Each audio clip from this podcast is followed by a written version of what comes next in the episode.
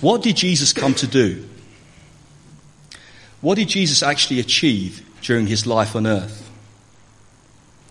Was Jesus a success or was he a failure? Was he a real saviour or was he just another impostor, one of many? How did Jesus impact people, the pe- people's lives in history when he lived? How can he impact people's lives today? How does he impact people's lives today? Can he impact people's lives today? What is the mission? What is the purpose of the church? What is the nature of true freedom? I believe the answers to all these questions and many more can be found in these few verses which Jesus read, quoting from the book of Isaiah in his hometown synagogue in Nazareth 2,000 years ago. Let's set the scene. So, Jesus has been, has been baptized um, in Luke, chapter is it? Someone find it? Luke 2, that's it. Jesus has been baptized. The Holy Spirit has descended on him like a dove. And Jesus has gone out into the wilderness and he's been tempted by the devil. And he's overcome those temptations. He hasn't succumbed to them. And now, when we pick up the story, he comes into Galilee in the power of the Spirit, preaching in the synagogues. So look at chapter 4, verse 14. Jesus returned to Galilee in the power of the Spirit, and news about him spread over the whole countryside. One Sabbath, Jesus, as was his custom, as was his practice, went into, into the synagogue in Nazareth, in his hometown, and um, he went there to attend the meeting of God's people. And just as, as an aside, if for the Lord Jesus to make a practice of meeting with God's people on the Sabbath, um, it's a real example to us, isn't it, as Christian people? It should be our regular practice. It should be our custom, something that we do gladly to come together with God's people. Because it was certainly Jesus' practice. And at one point in the service, Jesus gets up to read. Now, in a synagogue in, in the time, at the time of Jesus, the usual order of service went like this. So they'd have an opening prayer and some praise, then a reading from the law, the Pentateuch, then perhaps a reading from the prophets, and then a short sermon. And uh, sometimes the sermon was given by a learned visitor. So, you know, some, some um, um, important visitor in the area, some learned rabbi would be invited to bring the sermon that day in the synagogue. I think Jesus was considered such a visitor. We know from verses 14 and 15, don't we, that his, his reputation was, was growing. And um, it says in verse 15, everybody praised him. He was popular and people were excited about Jesus and flocked from all over the place to come and see him and hear him preach. And I think the people of Nazareth would have been very proud, actually, of Jesus' reputation. And uh, I think they would have felt honoured that a kind of home, hometown hero had come back to preach in his own backyard, in his own synagogue. And you can imagine the synagogue would have been absolutely packed out with people waiting to hear Jesus says, doesn't it? The scroll of the prophet Isaiah was handed to him. Jesus reads this passage, which we read in verses 18 to 19 from the book of Isaiah, chapter 61. We don't know whether Jesus chose this passage or whether they had a regular um, system where they just read through the scripture verse by verse. But in any case, this was the passage that he chose or which fell to him on that day to read you read, I really advise you to read Isaiah 61. It's a very, very long and interesting chapter which talks about the Messiah and God's restoration and God's blessing of his people. But Jesus only quotes a small portion of it, he doesn't read the whole chapter. Now, if you look at these verses, Jesus speaks about a certain, um, Jesus, the, the prophet Isaiah speaks of a certain person. Let me read those verses again. The Spirit of the Lord is on me, says this person, because he has anointed me to preach good news to the poor. He has sent me to proclaim freedom for the prisoners and recovery of sight for the blind, to release the oppressed, to proclaim the year of the Lord's favour. So, what do we know about this person of whom Isaiah speaks? Well, we know the Spirit of the Lord is on him. The Spirit of the Lord has anointed him and given him the power that he needs to perform his ministry. And the Holy Spirit has come on him to commission him, to give him the divinely sanctioned authority to preach the word and to do these wonderful things. So, this person that Isaiah speaks of has the authority and the power to perform this, this wonderful ministry. And we know that this man will, this person will come and he will do things to help various needy and oppressed and suffering people in the world the oppressed, the poor, prisoners, the blind. And also to proclaim the year of the Lord's favour, or as the, the King James says, the acceptable year of the Lord. Now, the Jews would have clearly understood this to be a prophecy of the Messiah. This anointed and appointed servant of the Lord who was to come at the right time to deliver his people, to deliver them from their enemies, to bring about an unprecedented time of restoration and blessing. And this was the Messiah the Jews were waiting for and longing for for all those centuries. They said, How long, O Lord, till this person comes and delivers us? They were a sort of beleaguered people, an oppressed people, strangers in their own land.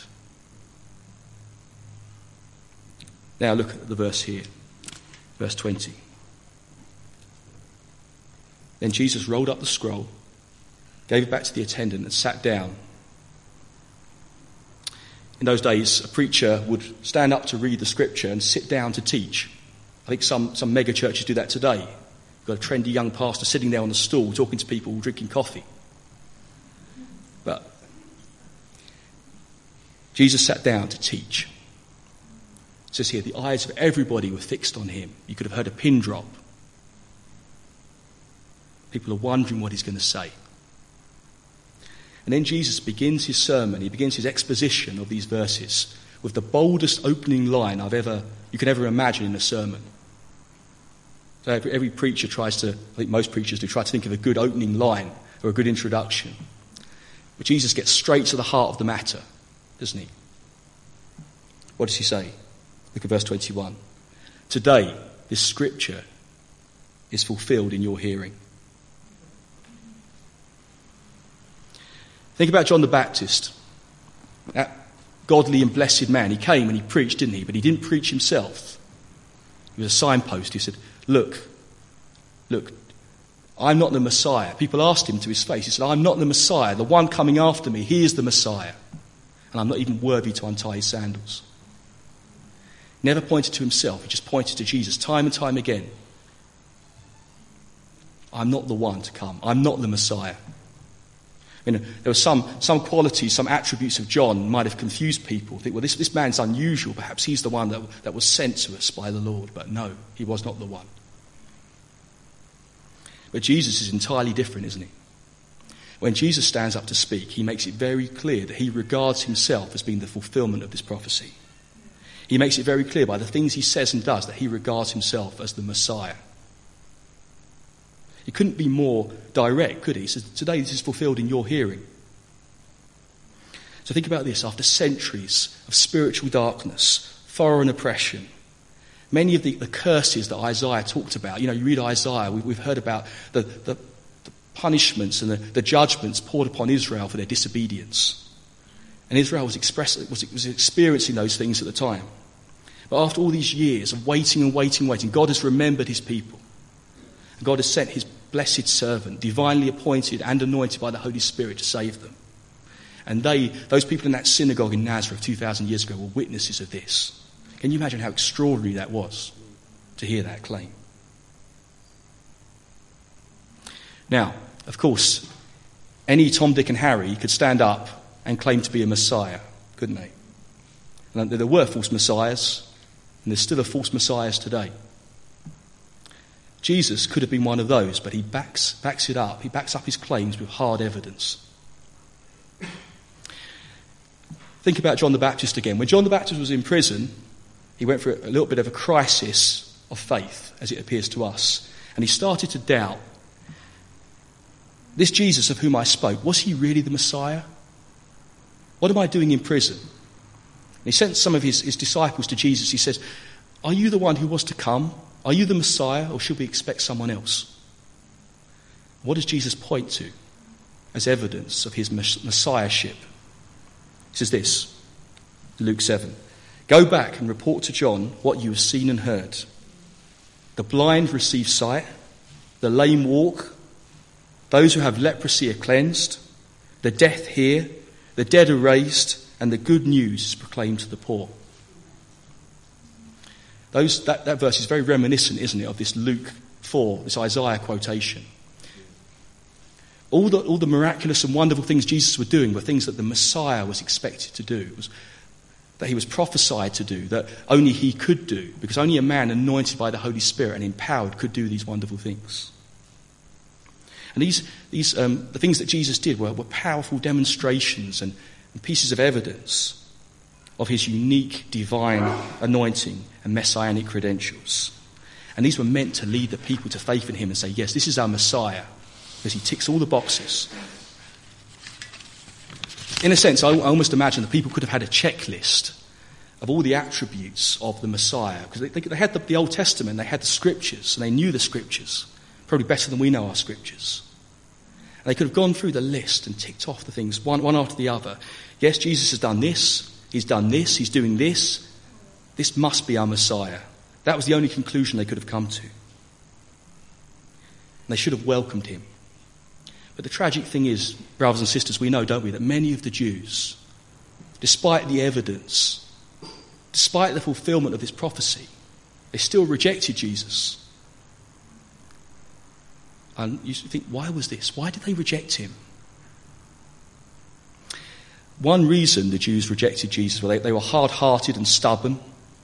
One reason they rejected him, I believe, was because they, they had a very misguided idea of what the Messiah was to be, what he was to do. It's possible to read verses like this, uh, isn't it? To, to conclude that the main purpose of the Messiah's mission was to overcome all the social ills of his day. That he was on this kind of crusade to eliminate poverty, combat oppression, and oppose the forces of tyranny that blighted the land, and freeing the Jews and establishing then and there an earthly kingdom of peace and prosperity in the land of Israel. You could read this and think, this Jesus, this Messiah is going to come and destroy our enemies and free, free the land and bring about universal peace and prosperity right now in our lifetime. Many of the Jews were expecting such a Messiah. That's the kind of Messiah they would have wanted and would have followed. Their minds were drawn to the natural and physical things rather than the spiritual things of God. They expected an everything now kingdom, with the blessings spoken by Isaiah, spoken of by Isaiah, fully realized in their lifetime. When the Jews of Jesus, excuse me, I'd love to get rid of this cough. When the Jews of Jesus' day envisaged their Messiah, they would have imagined him as a, as a kind of military leader or a political leader to free the country from their enemies. But think about this, friends. Jesus did not concern himself with changing society on a, on a global political level. Not global level, political national level. Jesus didn't go around stirring up an uprising against the Romans, did he? Many would have wanted him to, but he didn't. Jesus did not go to, to, angry men and say, let's go and storm the prisons and free all the prisoners the Romans have imprisoned unjustly. And Jesus' ministry seemed, seemed anything but glorious and victorious, didn't it? When he hung on that cross, that Roman cross, the most shameful death, reserved for the lowest criminals and scum of the earth. He hung on that cross. Didn't look glorious, he was, he was no man's idea of what a Messiah should be, according to the Jewish conventional wisdom. Where was the deliverance they were promised? Where was the freedom for the prisoners? Where was the year of the Lord's favour? They completely misunderstood what this, what this was to look like in God's sovereign plan. But I want to show you this morning, briefly, hopefully, that Jesus did, did actually fulfill all the prophecies of Isaiah, but not in the way the Jews expected. And he did. He ticked every single box. We can say with confidence, this is our Messiah, this is our Saviour. So, how did Jesus do this? Well, let me give you some ideas. First of all, Jesus changed the circumstances of people. I don't want us to, to forget this. Jesus did actually have a ministry of compassion and kindness amongst the Jewish people, amongst suffering people. If we look at this list here of things the Messiah was to do, Jesus actually did do these things, didn't he? He did preach the good news to the poor. Preaching was a major component of his ministry.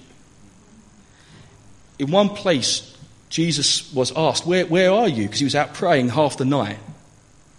And Jesus said, We must go to another village, to other villages to preach the gospel, for that is why I was sent. He was preaching. I would say the backbone of his ministry was a word ministry. Preaching the gospel, preaching the good news to the poor. Repent, for the kingdom of heaven is near.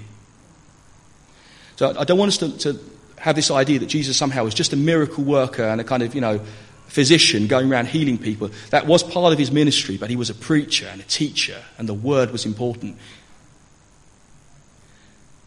And Jesus did go around, didn't he? He did, did, did good, he did good to people. He, he, opened the eyes of the blind. We read many times that he did that in the, in the Bible. He opened the eyes of blind people and gave them back their sight.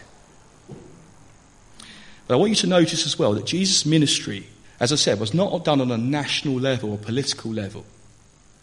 His ministry was very much focused on individuals, locally, going around quietly and humbly healing people and doing good, showing acts of mercy and kindness.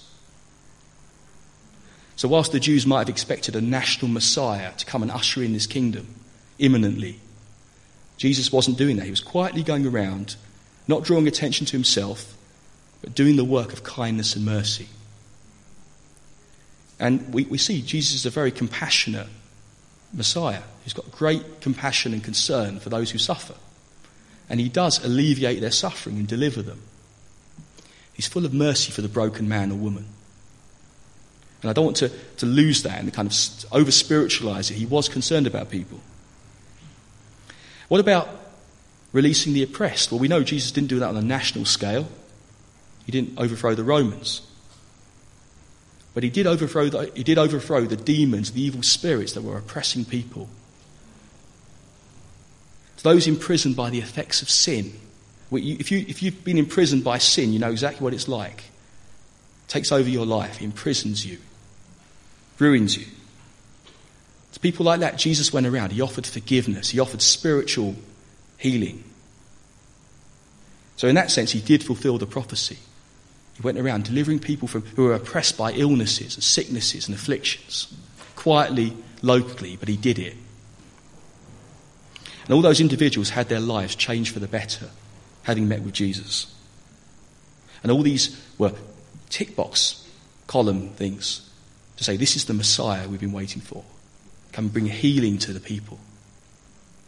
So, in many cases, Jesus did change the circumstances of people, but not everybody. Not all the Jews who were suffering. We see, that, see don't we, the, the pool of Siloam where Jesus heals that one man, but the others are not healed. But he does change the lives of certain individuals, changes their circumstances. The second way that Jesus changed people and delivered people and fulfilled his promises is a bit more subtle. I'm going to try and explain, explain this to you as best I can. Jesus changed their perspective on their lives. This is a bit, bit less obvious, and um, I think the Jews would have missed this, and I think if we're not careful, we can miss this as well. I want to pose to you a question, brothers and sisters. Is it possible for a believer in the Lord Jesus Christ, a Christian person, to be set free from difficult circumstances without those circumstances actually being changed? Let me read that again. Is it possible for a believer in the Lord Jesus to be set free from difficult circumstances without those circumstances actually being changed, being taken away? Amen. It is, isn't it? But not everybody realizes that because some people believe that unless you're actually delivered from the circumstances you're facing, the difficulties, you cannot possibly be free. And I want to prove to you today, well, this is my, my theory anyway, but I believe it's biblical, that Jesus sets people free in all sorts of ways. He did it then and he does it now. Let me explain. So many people, as I said, at the time of Jesus would have expected Jesus to, to be a political leader and to li- deliver, uh, the whole nation from material poverty and usher in this prosperity, this golden age, this year of Jubilee, which I'll talk about a bit later. And they would say, well, if he hasn't done this, he's failed us. He's not, he's not a true Messiah because he hasn't done this. He doesn't meet the expectations that we have. But I want to say to you that Jesus was doing a far greater work of liberation in the hearts of people. Largely unseen, but to the people that he affected, it was profound, it was life changing. Think about this. There are two ways. There are two ways to, to, to save a person from poverty. There may be more ways, but I can think of two ways. Think about a person who's really struggling materially, doesn't have enough food on the table. What can you do to help such a person? One is to give him a load of money, write a check. Do people still write checks? I still write checks. I'm a bit, bit of a dinosaur, but give him a massive wad of cash. Christmas bonus. He's got plenty of money. All of a sudden, he can buy whatever he wants. Want a million pounds? Here's a million pounds. I'll write you the check. That person can go away, he can live a more comfortable life. He's been delivered in an instant by someone's generosity from his poverty. Problem is, there's no guarantee, is there, that person won't be poor again. What if he, as so often happens, squanders his money? What if he falls on hard times? Know, having spent some time in Ukraine, Ukrainians often, when I was there, were very cash poor. They didn't have much money around. Some of them did. They lived in these big mansions, oligarchs, but some of them were very poor. And they were only kind of one family illness away from poverty and destitution. They had to survive. A person that you give money to, he might have all this money and he might become rich. But as I said, there's no guarantee that he'll be rich tomorrow. None of us can predict, can we? We can't put our trust in, in riches, which are so uncertain, the Bible says. And you can imagine such a person living in slavery, couldn't you? To their, to their fear of being poor again. If you talk to someone who's, who's become wealthy having been poor, they might say something like this You know, I know what it's like to be miserable, to be poor, and I never want to go back to that again. Now, that's, that's a normal human reaction, isn't it? Poverty causes great suffering. But that person who's been delivered, who's been given this cash bonus by the generosity of somebody else and benefactor, his happiness, his sense of well being, what does it depend on? Only the con- continuation of his improved circumstances. If those circumstances change, if he loses all his money, he goes back to being poor again, he goes back to where he was before. And he's always living in fear, this kind of slavery, this oppression of knowing that one day he can, can all be taken away. You know, a sick person who's made well, you know, you're cured of cancer. Well, that's, that's great and wonderful if you're, if you're cured of cancer, but what happens if the cancer comes back? None of us can predict that, can we?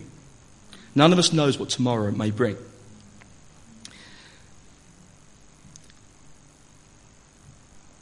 Can this really be called freedom? Can this really be called freedom when you're a slave to your circumstances? You're, happy when things are going well, but discouraged and broken when things go wrong. There's another way to help a poor person, a suffering person. And that is something that only God can do, and that's something that God does do. That's to give that person a peace and a joy, an inner peace, a contentment which does not depend on human circumstances. Contentment that cannot be shaken by any kind of human suffering. That is, isn't that a greater and a deeper kind of freedom and deliverance than just delivering someone from their circumstances? To other people, it may not look as though that person's been delivered at all. They're still, still poor, haven't got two pennies to rub together. Remember my dad, I've told this story before, my dad, who, when he was younger, he, was, told this apocryphal story at Christmas. They used to have one Mars bar for, for six of them. They used to cut up into little pieces. That was their Christmas treat. But it's possible to be poor, really poor, and yet be content and be delivered from that poverty.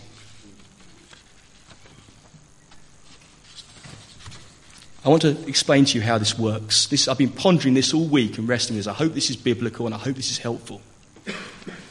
And I believe this is how Jesus frees people.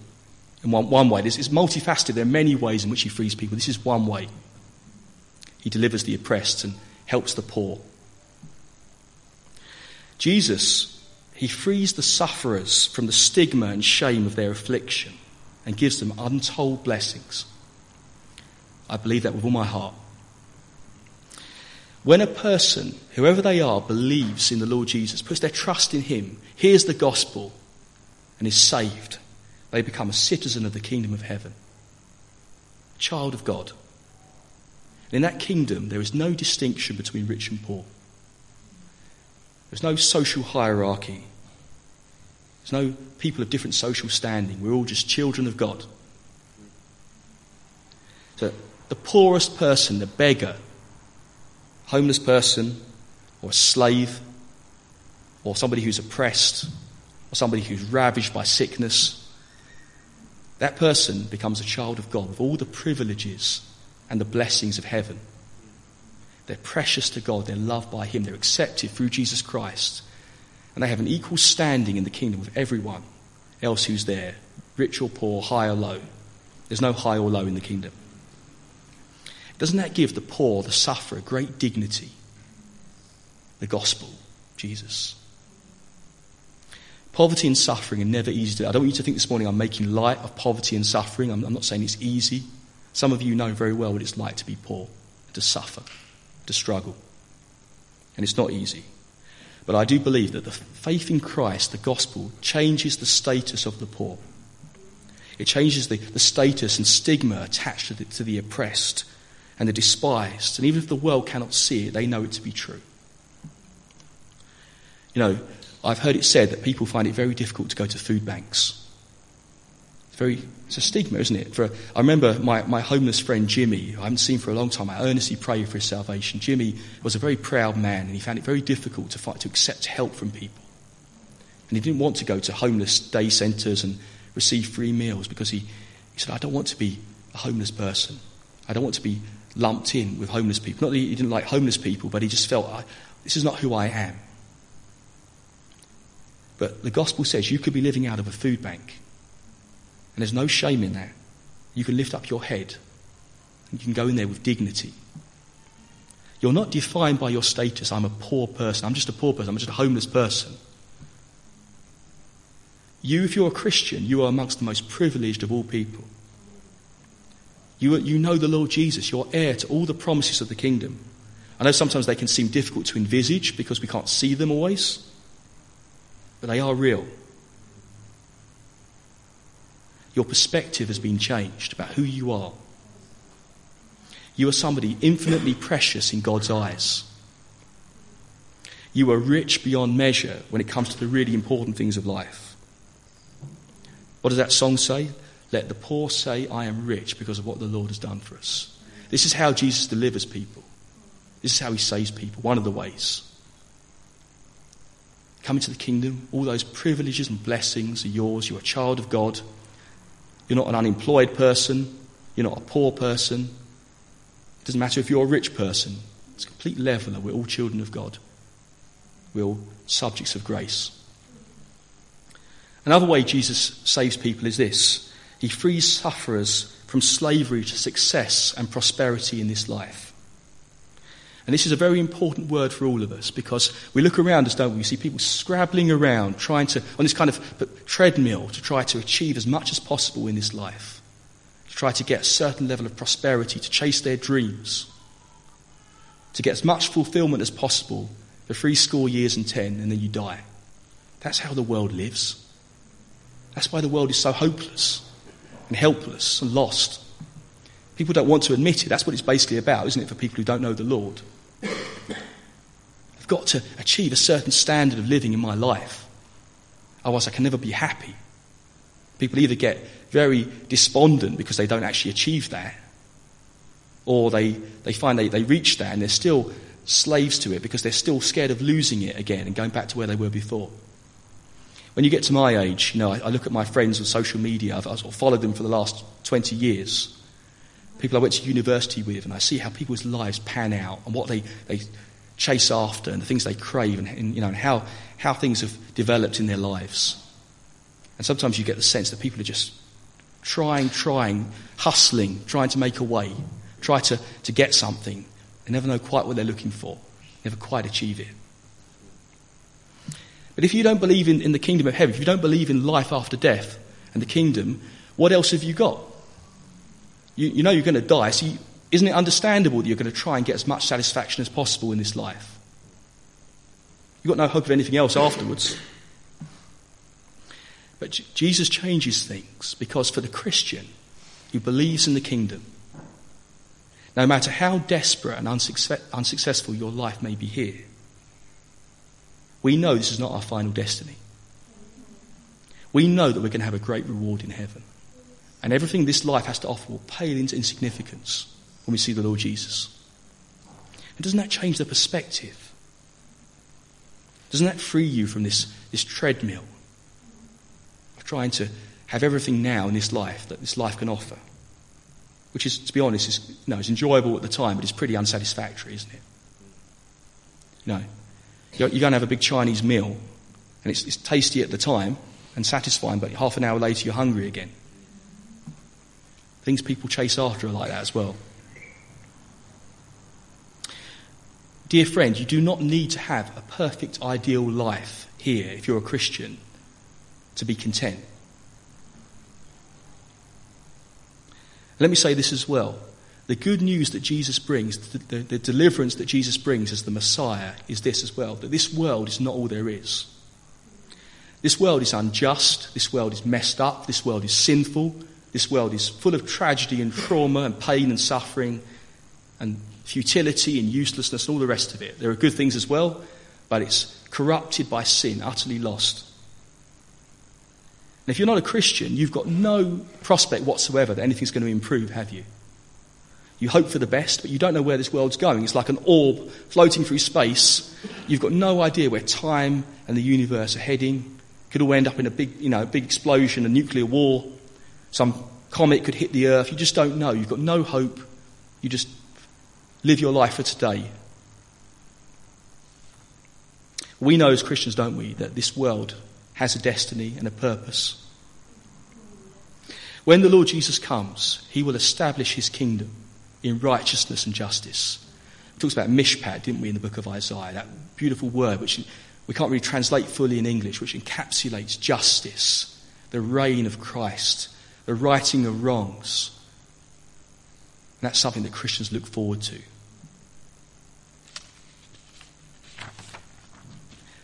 When we get to the kingdom, dear friends, we will be delivered finally and comprehensively from all the sufferings of this life. Whatever might be blighting you and affecting you today, and you will enter, we will enter the bliss of the kingdom along with all the people of God.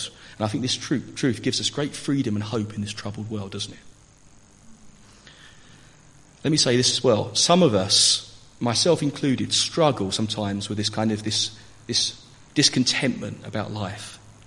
Wishing our lives could be better, bemoaning our lot, envying other people. I wish I had a life like them. If only my life were like this, I could be happy. If only I could achieve this. It's always one, one more thing, isn't it? You, you do this, I get this degree, get my PhD. What's the next thing? Something else, something else, something else. As Christian people, if you are a Christian, there's no need to be angry or disappointed about the way our lives have worked out. You know, my life's a right failure, right mess. I, I planned it all so differently when I was younger. Look how it's turned out. That's not the Christian way, is it? A few wry smiles. We don't need to be on this unsatisfying, unsatisfactory treadmill, do we? Of trying to achieve certain life goals. It's good to have goals, but this is not, this is not what we need to make us happy. We don't need to be disappointed and discouraged if we don't reach those goals, or fearful of losing everything if we do reach them. Now, let me say this. In the early church, I'll give you an example from the Bible. In the, in the early church, there were many slaves in the Roman Empire, and there were many slaves in the church. many Christian slaves. There were thousands, if not millions, of slaves. It was a fact of life. The Bible never condones slavery. The New Testament doesn't condone it. The apostles seem to, have, seem to accept it as a fact of life in the Roman Empire. Now, I'm very grateful that men like Wilberforce stood up and opposed slavery. Praise the Lord for them and their ministry. But in the, in the days of the apostles, the early church, what did the apostles do? They didn't encourage the slaves to revolt against their masters. They, Paul didn't, didn't spend his time, spend his days in Ephesus trying to fight against the system. What he does do is he talks to the slaves who are Christians and says, Look at your circumstances in a new way, in a Christian way. What does Paul say? Were you a slave when you were called? Do not let it trouble you, says Paul. For he who was a slave when he was called is the Lord's freedman. 1 Corinthians verse 7. In other words, being a Christian completely changed a slave's perspective on his life. Rather than being distressed and bemoaning his life difficulties, his circumstances, the slave knew that he or she had a new identity in Christ they had a great destiny awaiting for them. Their freedom would come, ultimately. The moment a Christian, Christian slave became a Christian, uh, the moment a slave became a Christian, at that moment he became free. Free in Christ. Nothing had changed about his outward circumstances. He was still a slave. It Didn't look like he was free, but he had been freed in his heart. He was the Lord's freedman. Let me say this as well.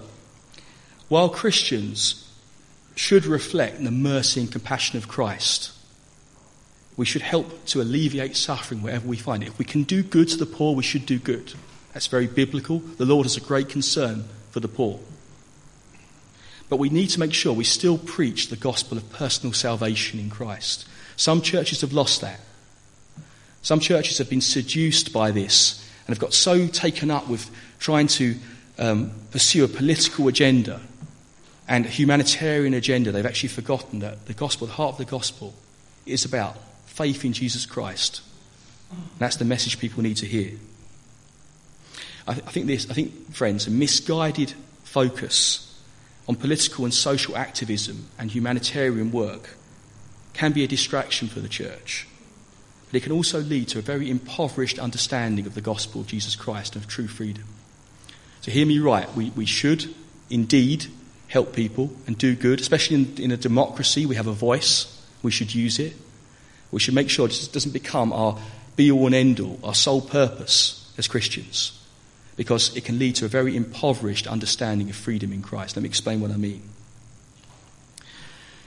The social gospel, the gospel which has a very, very strong political emphasis and social emphasis, says this The Lord Jesus Christ wants to free you from your circumstances and we will focus our efforts into campaigning to achieve that politically and through humanitarian ends. There's also another type of gospel, false gospel, the prosperity gospel. we've all seen these preachers, haven't we, who promise you the earth. If you become a Christian, you'll be healthy, wealthy, and wise. You'll be loaded, rolling in cash. People, friends, there are some outrageous things out there that people say, promises they make. Absolute baloney. The blessings Christ offers, spiritual blessings primarily, and then future blessings in the kingdom. This idea that we, we can have everything now, the fullness of it now, is mistaken. The prosperity gospel says Christ wants to free you from your circumstances. All you need to do is, is claim your blessing so you can have your best life now. Why wait? Both these gospels are false the social gospel and the prosperity gospel. What does the biblical gospel say? The gospel of Jesus Christ says this You may never ever be free of your difficult circumstances in this life. You may be, God may have mercy on you, He may heal you, He may deliver you from poverty, He may not. There's no guarantee, there's no promise. But, dear friends, you can indeed be free despite your circumstances. And that's true freedom, isn't it? That's a key to a blessed life. You know, I may be suffering, I may be poor, I may always be poor, but I'm free in Christ. I don't have the stigma of it. I don't have this treadmill of trying to achieve something in my life. I'm free. I'm a free person. I'm looking forward to the kingdom. Looking forward to seeing Jesus. I believe Jesus was doing that work in the hearts of people. That's why he didn't set all the, the poor people free. There were many who were still poor who heard him, but they were free. There's another way, a final way that Jesus changed people, and this perhaps is the most obvious to the Christian. Coming back to these verses in Isaiah, the messianic ministry. Jesus fulfilled it far more deeply than anyone could have imagined. The Jews of his day failed to understand this because they were bound by this literal, physical, natural understanding of the Messiah and his kingdom. They had no clue, did they, about the spiritual deliverance that Jesus was, was, was effecting in the hearts of people, culminating in his sacrificial death on the cross. Dear brothers and sisters, that cross of Jesus was the greatest act of deliverance. The Jews could not understand how that could deliver people because their minds were so focused on the natural and the physical and physical blessings and physical deliverance. They did not see that that man dying on the cross was delivering those who believe in him and saving his people.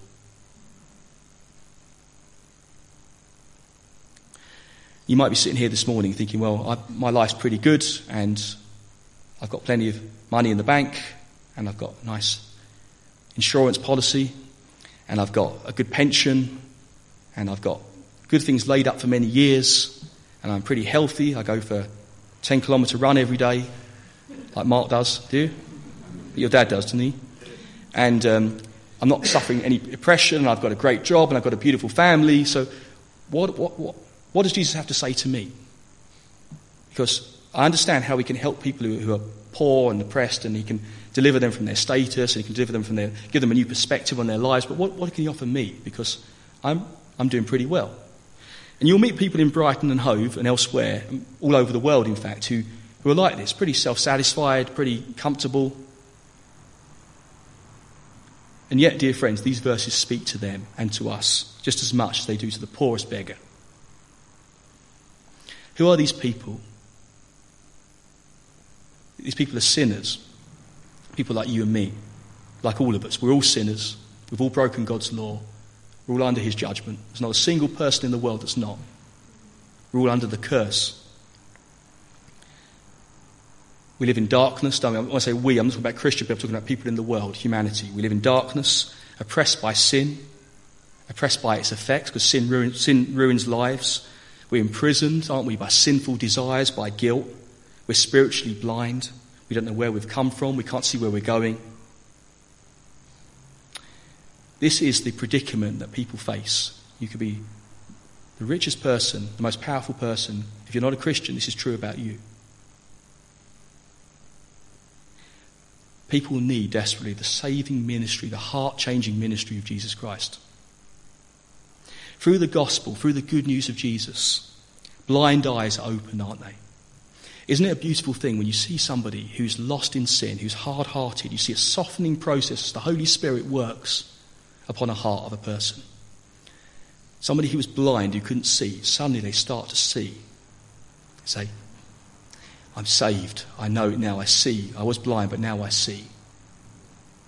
That is a work of Jesus, divine work. You know, a great orator could stand here and talk till the cows come home using the best kind of rhetoric known to man, and yet that will not save a single soul unless the Holy Spirit of God was working, doing that ministry, opening the eyes of the blind, giving spiritual life, freeing people from sin. And praise God, that's what He's doing. That's what He does. And oh, that we would see it more often in this day. Oh, we'd see it in the people that we care about and love who are bound by sin and lost in darkness. This should be the desire of our hearts to see this work of Christ, this miracle, this messianic ministry of saving people. That's what Jesus was doing. Preaching the gospel. People didn't see it, people didn't understand it. The Jews didn't, didn't think it was their, what the Messiah should be doing, but he was actually preaching and saving people spiritually, opening the eyes of the blind, giving them new life.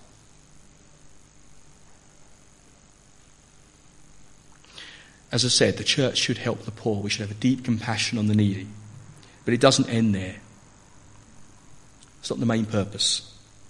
What a travesty it would be if we fed the poor, spoke up for the oppressed, helped the sick, campaigned for social justice. All those things are good things to do. But if we do not point them to the one who can offer them true freedom, who can do a work that no man can do, no human agency can do, what a travesty it would be, what a, what a letdown for those people to not hear the message that transforms lives and hearts. Dear friends, there is a poverty of the human spirit, isn't there? Deep poverty of the human spirit. People are broken, people are impoverished by sin. Many people can feed the poor. I'm sure Oxfam and others do a very good job of it. But only the Church of Jesus Christ can preach the gospel that saves people on a far deeper level. You know, you can, you can be fed, you can be delivered from poverty and oppression, but you could still go to hell and be judged and lost. The greatest need people have is reconciliation with God. Look at the great city of ours, Brighton Hove. Look at the, the need. This is like a sink, that, you know, like a plug hole that draws all kinds of suffering and sin and lostness to itself.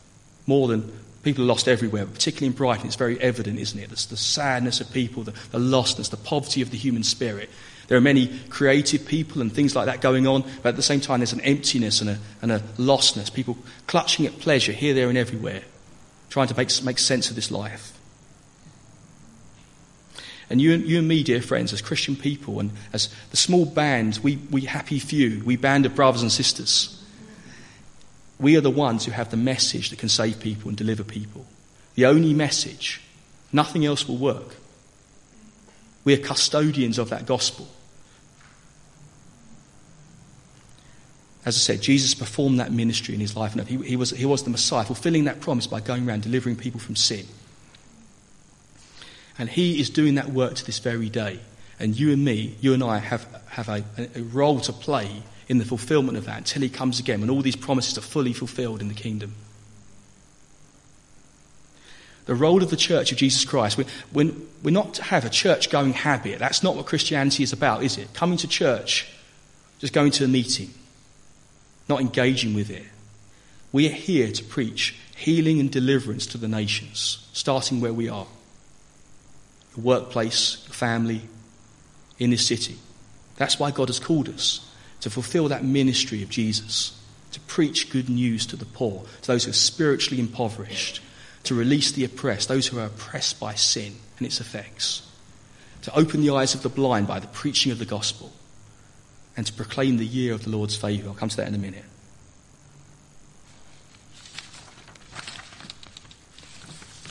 You notice in verse 19, to proclaim the year of the Lord's favour, says Jesus. The Jews of his day would have envisaged this as being an imminent restoration of the kingdom. All those promises in Isaiah literally fulfilled as, as then, there and then at the time when they were living. Golden age. If you go back to Leviticus 25, you read about the year of Jubilee. Very important to the Israelites. And Isaiah alludes to this. This was a year, um, every 50, year, 50 years in Israel, there was to be in the law um, a year where all slaves were freed and debts were cancelled and all the property that had been lent to other people was returned to the ancestral families. It was a, a time for righting wrongs, of wiping the slate clean. This is what the, the year of Jubilee is the year of the Lord's favour, the acceptable year of the Lord that Jesus came to proclaim. When he refers to it, he's talking about the messianic age, the age when the gospel would be proclaimed. If you look at Isaiah 61, there's, let's turn to it quickly. It is important. It says this, I can find it.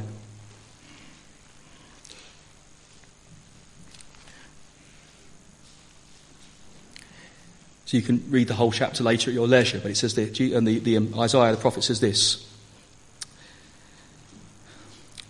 Verse 2 To proclaim the year of the Lord's favour and the day vengeance of our God. Have you noticed that Jesus doesn't mention the vengeance of God? Now, I've heard people say that's because Jesus didn't believe in the vengeance of God, but that's far from the truth. Jesus spoke more about judgment than any man. The reason Jesus doesn't mention it, I think, in Luke, in his sermon in Nazareth, is because he has come to usher in the day of grace when the gospel would be preached and freely offered to sinners. Come to me, all you who are weary and burdened, I'll give you rest. Come and be cleansed of your sin. Come be cleansed of your guilt. But there will come a day when the day of vengeance comes. And that will come at the end when the, the messianic age, the door shuts, there'll be no more chances to hear and respond to the gospel. The Lord Jesus will come and judge the earth. We live in that glorious period where the gospel is being offered to people. The, mess, the, the, the year of the Lord's favour. The Lord is showing favour to you. Cancel your debt of sin if you believe. Wipe you clean. Wash you. Cleanse you. Restore you. Anyone who believes in Jesus and his atoning work on the cross receives the favour of the Lord. So hopefully you see this morning that Jesus did indeed fulfill those prophecies. Not in the way they expected, but in a much more glorious way. And I hope that was uh, not too confusing. But the question for you today is do you believe this? Are you a free person? Have you been made free in Christ? In all those ways I described. Have you been washed clean? Have your eyes been opened to understand who Jesus is and what he's done for you? Have you been delivered from the oppression of sin? There's no, there's no grey areas. You, you either have or you haven't. It's black and white. If you haven't, let me urge you with great love and sincerity, please do this. Come to the Lord. Let Him perform His ministry on you, that ministry of deliverance and healing and blessing. And you will be free. Let's pray. Lord, thank you for your word, and we thank you for um, the mission of our Lord Jesus, came to set the captives free, to preach good news to the poor, open the eyes of the blind. Thank you that he did that physically. Thank you that he does that spiritually. Thank you, Lord, for the gospel. Do pray, Lord, if there be anyone here today who has not yet experienced that work of Jesus Christ, they might, this might be the day of cleansing the day of restoration. Thank you, Lord, that although this life is difficult and hard, we know, Lord, that we have a great destiny as Christians, and that one day all these promises in Isaiah will find their, their final fulfillment and it will be glorious. But in the meantime, we, we long with anticipation for that day. Help us to be about your business in pointing people to this Jesus, the only one who can cleanse people and save people. Thank you, Lord, for this time together. Amen.